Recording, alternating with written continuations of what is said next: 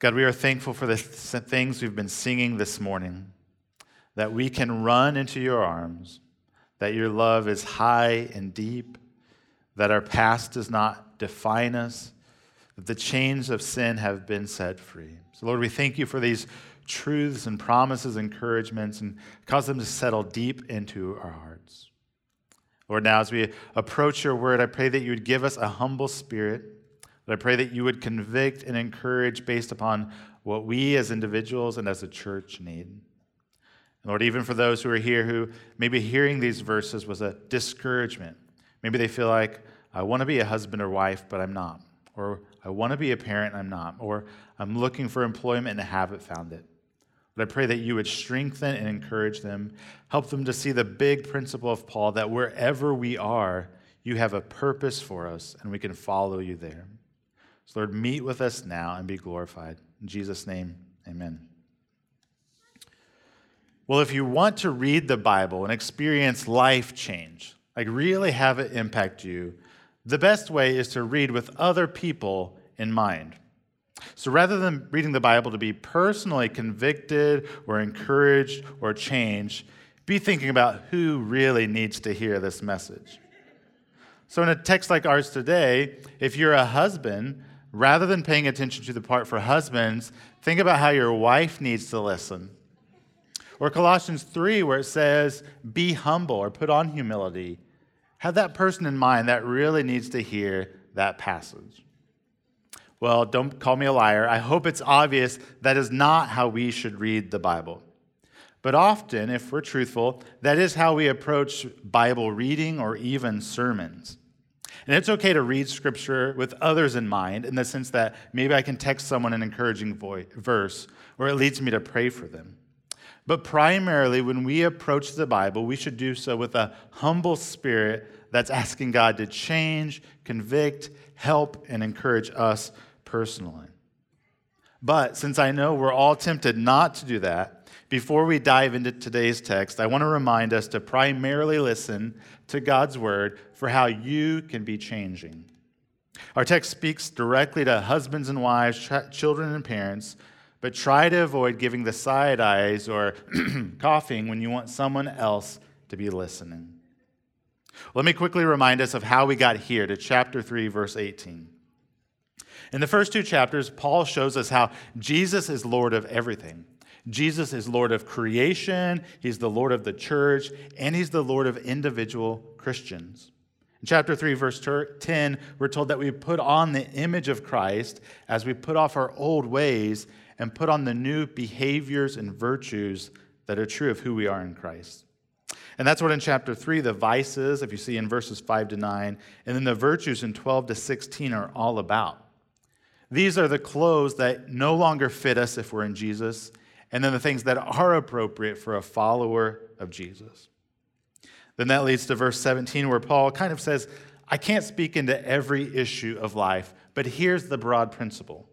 Whatever you do, in word or deed, do everything in the name of Jesus. And so that naturally leads us to where we are today, starting in verse 18. And the main idea in our passage is that every role and every relationship offers us a chance to reflect Jesus. That wherever God has you, you can actually display Jesus through your discipleship. And Paul mentions specifically three groups again, wives, husbands, children, parents, and servants and masters. But the broad principle is also true if you're single if you're a student, if you're a grandparent, or if you have siblings. Paul's point is wherever you are, whatever station God has you at in life, this is where he wants to grow you, use you, and you can actually put him on and reflect him. And so in our section today, Paul addresses these three sets of people that were part of what was called the ancient household. These are known as ancient household codes. And here he's not interested in giving a full explanation for any one of them, but he's trying to give the simple principle that wherever you are, you can follow Jesus. And so in our time today, we'll quickly consider each one. But if you want more details on our church website and the sermon notes, I have provided resources for any of those if you want to go deeper or think through it a little more. So follow along. The first group are wives and husbands. And in verse 18, Paul addresses wives. He gives one commandment and then the explanation. He says, Submit to your husbands as is fitting in the Lord. Now, submission today is a dirty word for many. In a day and age where personal autonomy is seen as the highest good, and any authority, whether it's a person or an organization, is seen as bad, submission can sound like suppression. But as we see in the Bible, all of us are called to submission in different areas. Children submit to parents, members of a church are called to submit to their leaders, employees submit to their bosses, citizens submit to the government, and the church as a whole, we submit to Jesus. And so all of us are called to submission somewhere, even if that looks a little different in each circumstance. For wives, I don't know what image comes to mind when you hear this, but it doesn't mean you have to look like June Cleaver. Before talking about what submission is, let me share four things, at least four things, that it's not. The first is that submission doesn't suggest inferiority, inequality, or lesser value. We see that Jesus actually submits to the Father but he is no lesser God or less glorious. Two, submission doesn't mean being a doormat, having no say, never disagreeing, or letting your spouse walk all over you. To be submissive is not to be bullied or to be silenced. Submission should never lead people into abuse, into harm, or into disobedience of God's word.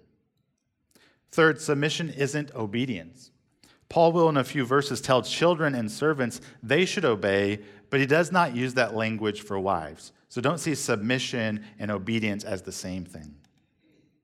And then, fourth, submission isn't traditionalism or sticking with the cultural gender roles in marriage that have sometimes been lived out. It doesn't mean the husband has to be the one driving the car. In our marriage, my wife and I have different gifts and interests, so our marriage often doesn't look like the traditional roles as some have assumed.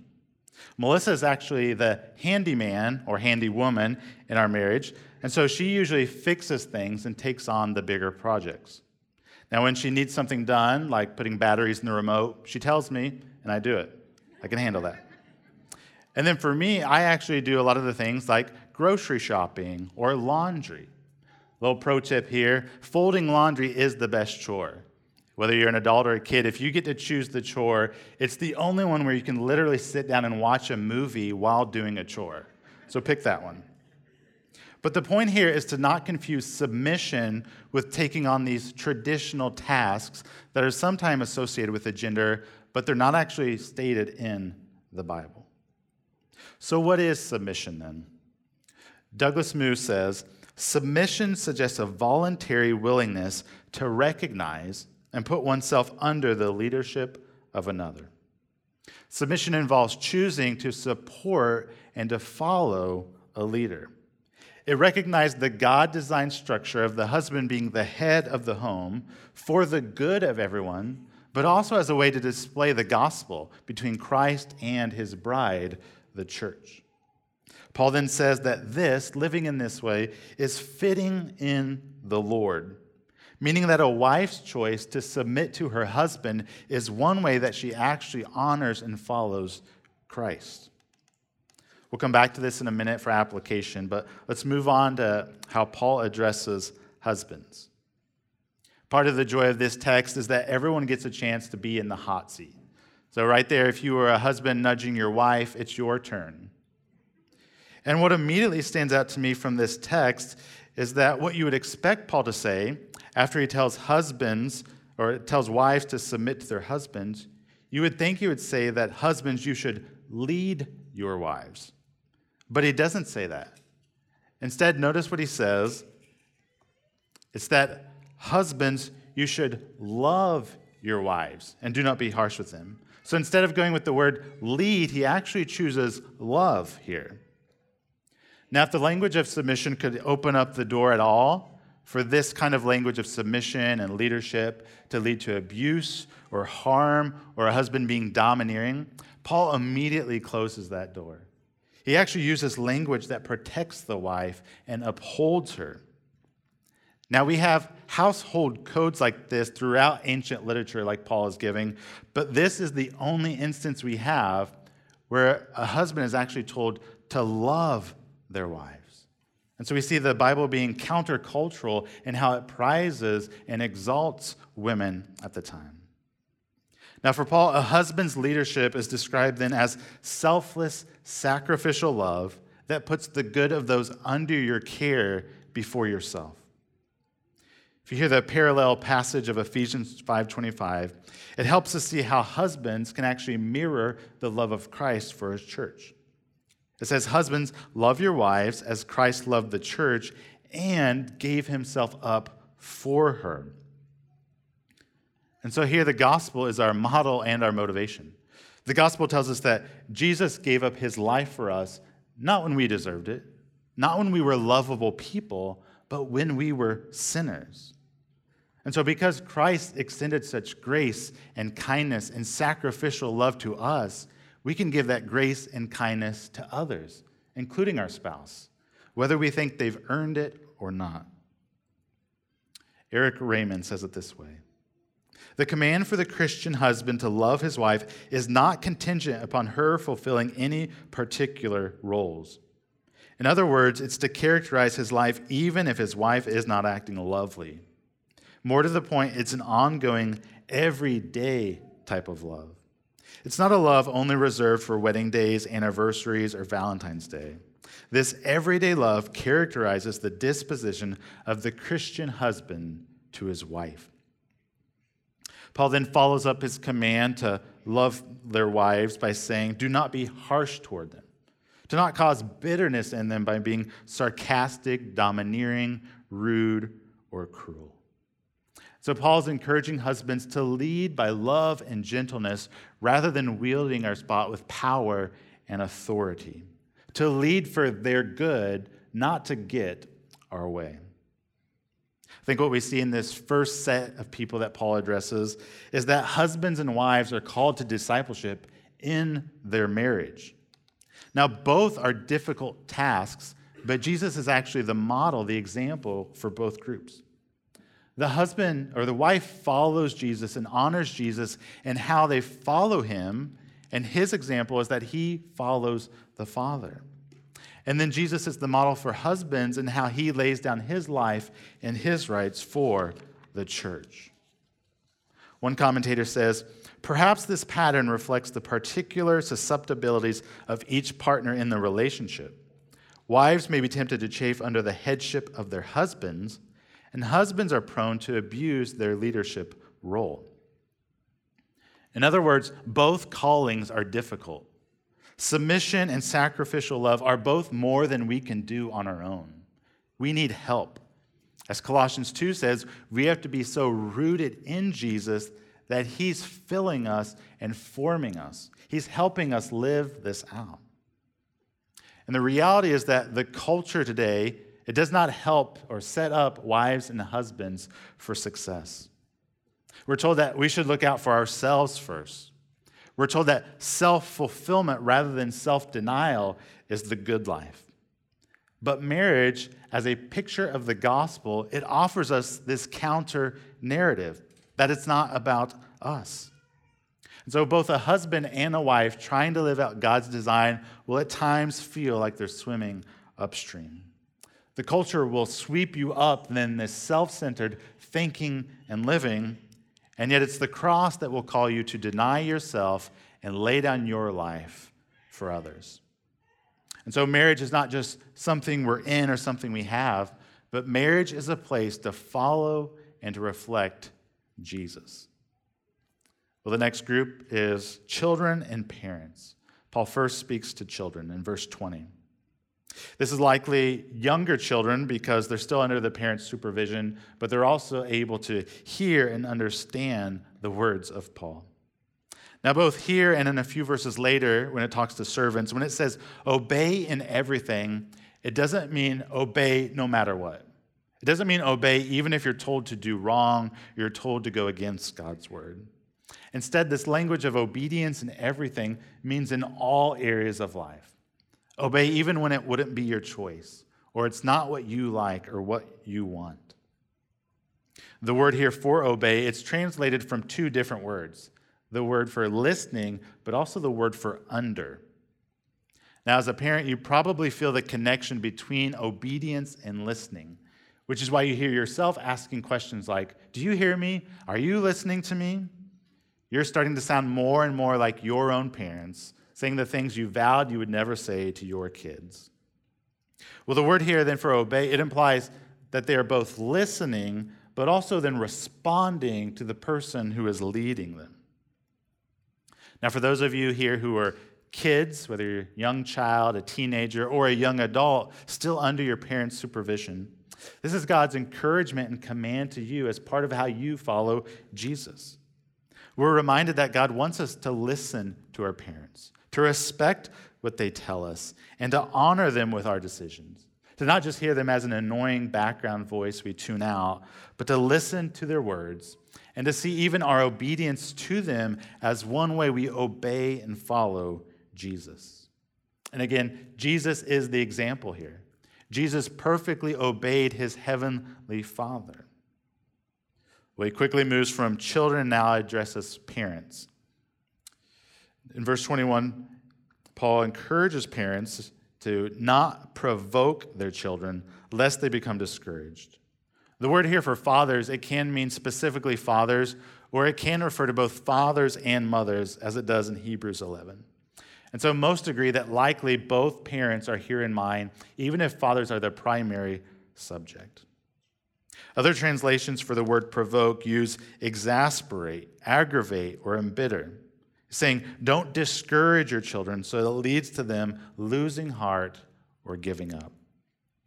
This idea of provoking or exasperating, it conveys the idea of not speaking to or treating your children only with sternness, of not constantly piling demands on them that crush them or getting on their case all the time. R. Kent Hughes, he lists five ways among many that we can avoid provoking or exasperating our children. Says, Do not be critical, do not be over strict, do not be irritable.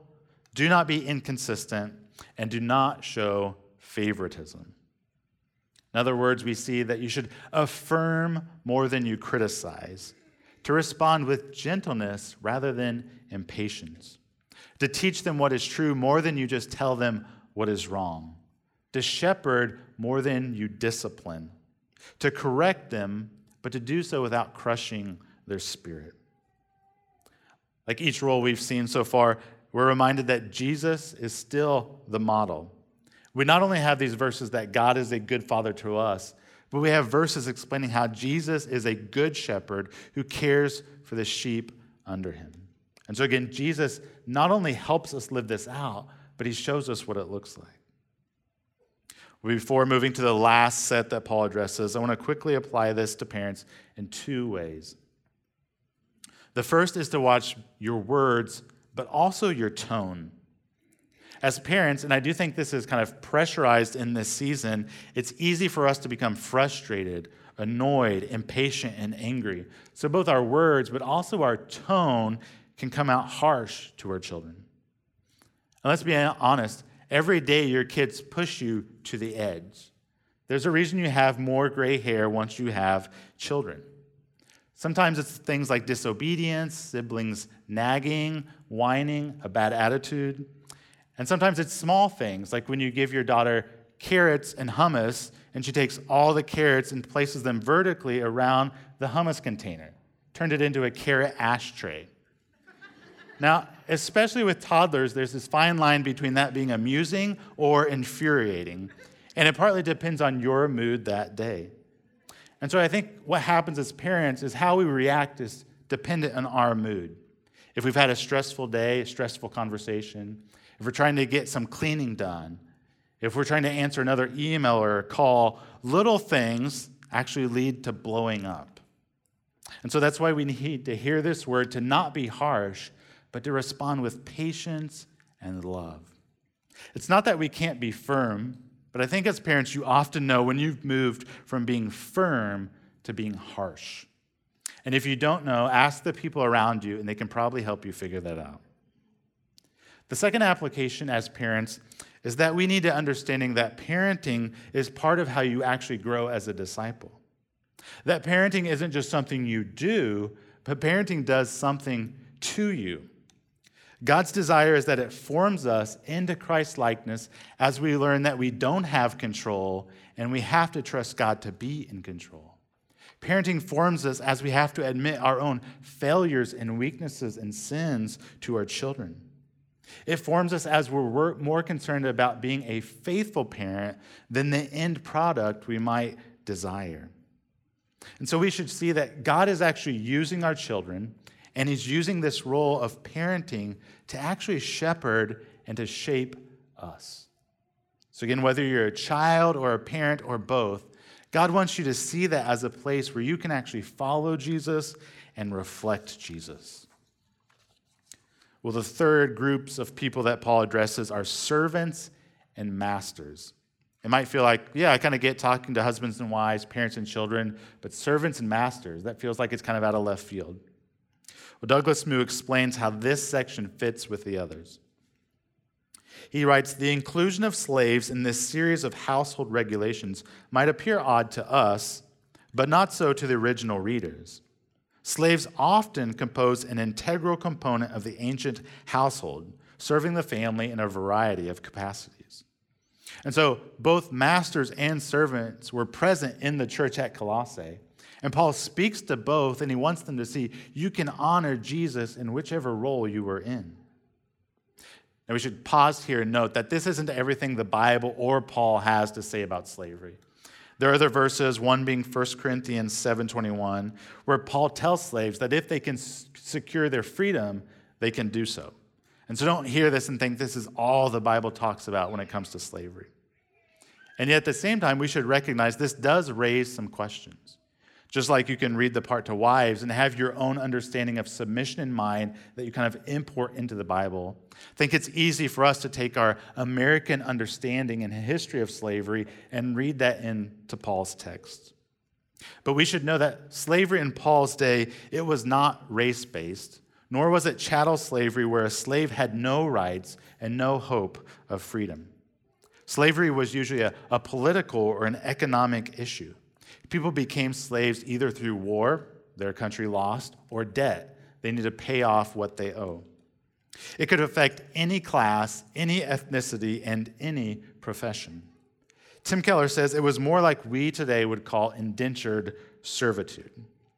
Now, we should know that the Bible actually regulates this servitude so that the people are not abused, harmed, or lose their rights and privileges, including the ability for slaves to pay off their debts and secure freedom.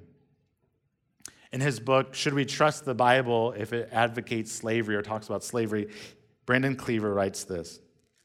For example, Leviticus 25 notes that the Israelite master is to treat his slave servant as a worker hired year by year that he shall not rule ruthlessly over him, and that he and his children should be released in the year of Jubilee.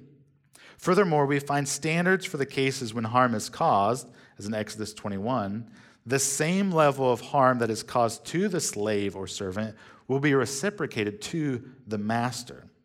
And his point is this is completely contrary to pre Civil War slavery, where masters were given carte blanche to treat their property as they pleased. So I hope this can be helpful to understanding that Paul isn't here advocating for slavery, but he does write to people living in that system. And he wants servants to know that you can actually honor Christ by working for him as your master, not your earthly master. And he wants masters to know that you should reflect Jesus and how you treat people justly and fairly. Now, to transition, well, how does that apply to us today? most commentators agree the closest area for us is thinking about our work or our vocation, even though it's not a one to one. But what we see in these passages is that our work matters to God. Not only what we do, but how we do it and who we do it for. So, first, notice what Paul says to servants or employees. Paul says to obey, not just by way of eye service, meaning either to be seen or working hard only when you are seen. He then continues in verse 22 Don't work as people pleasers, but with sincerity of heart, fearing the Lord. Whatever you do, work heartily as for the Lord and not for man. So essentially, Paul is saying, work hard as one who fears the Lord because you serve him, even if it feels like you serve someone else. How you honor Christ at work is just as important as how you honor Christ in the church or in the home. Well, then, to employers or bosses, supervisors, Paul has these words. It's in chapter 4, verse 1. It's pretty straightforward. It says, Treat your bondservants justly and fairly, knowing that you also have a master in heaven. So he's saying, Treat those under you like you would want your master, Jesus, to treat you. And so, here, if you are a supervisor or a boss or a manager, it tells us that you get the chance to reflect Jesus in how you care for and how you lead those who are under your authority. And so, what we see is whether it's talking about the marriage relationship between a husband and wife, the parent child relationship, or even in the workplace between bosses, employers, and employees, all of those are places where we can live out our discipleship where we can honor Jesus by our attitudes, and where we can follow him as we display Christ. And so the point of today's passage, it's not to give us a big theology of marriage or parenting or work. It's simply to make this point that every role and relationship offers an opportunity to reflect Christ. And so wherever God has you, whatever station or status you're in, there you can display Jesus through your discipleship. Now, one way we follow Jesus is by applying what we've seen the last couple of weeks in Colossians 3, verses 12 to 15. We apply this not just generally, but to specific areas of life. So let me read these again and think of how this would apply in the neighborhood, the workplace, the church, or the home. It says, Put on then as God's chosen ones, holy and beloved, compassionate hearts kindness, humility, meekness, and patience, bearing with one another, and if one has a complaint against another, forgiving each other, as the Lord has forgiven you. So you also must forgive. And above all these, put on love, which binds everything together in perfect harmony. And let the peace of Christ rule in your hearts, to which indeed you were called in one body. And be thankful. And we'll stop there. The point is that we put these things on in specific roles and relationships. So we actually we work, we parent, we follow Jesus in our marriage or in our singleness by putting on Christ. Just imagine how your apartment or your home or your work life would look different if we applied those verses from Colossians 3. What would it look like to lean into compassion that seeks to understand those around you rather than just wanting them to change or to get your way?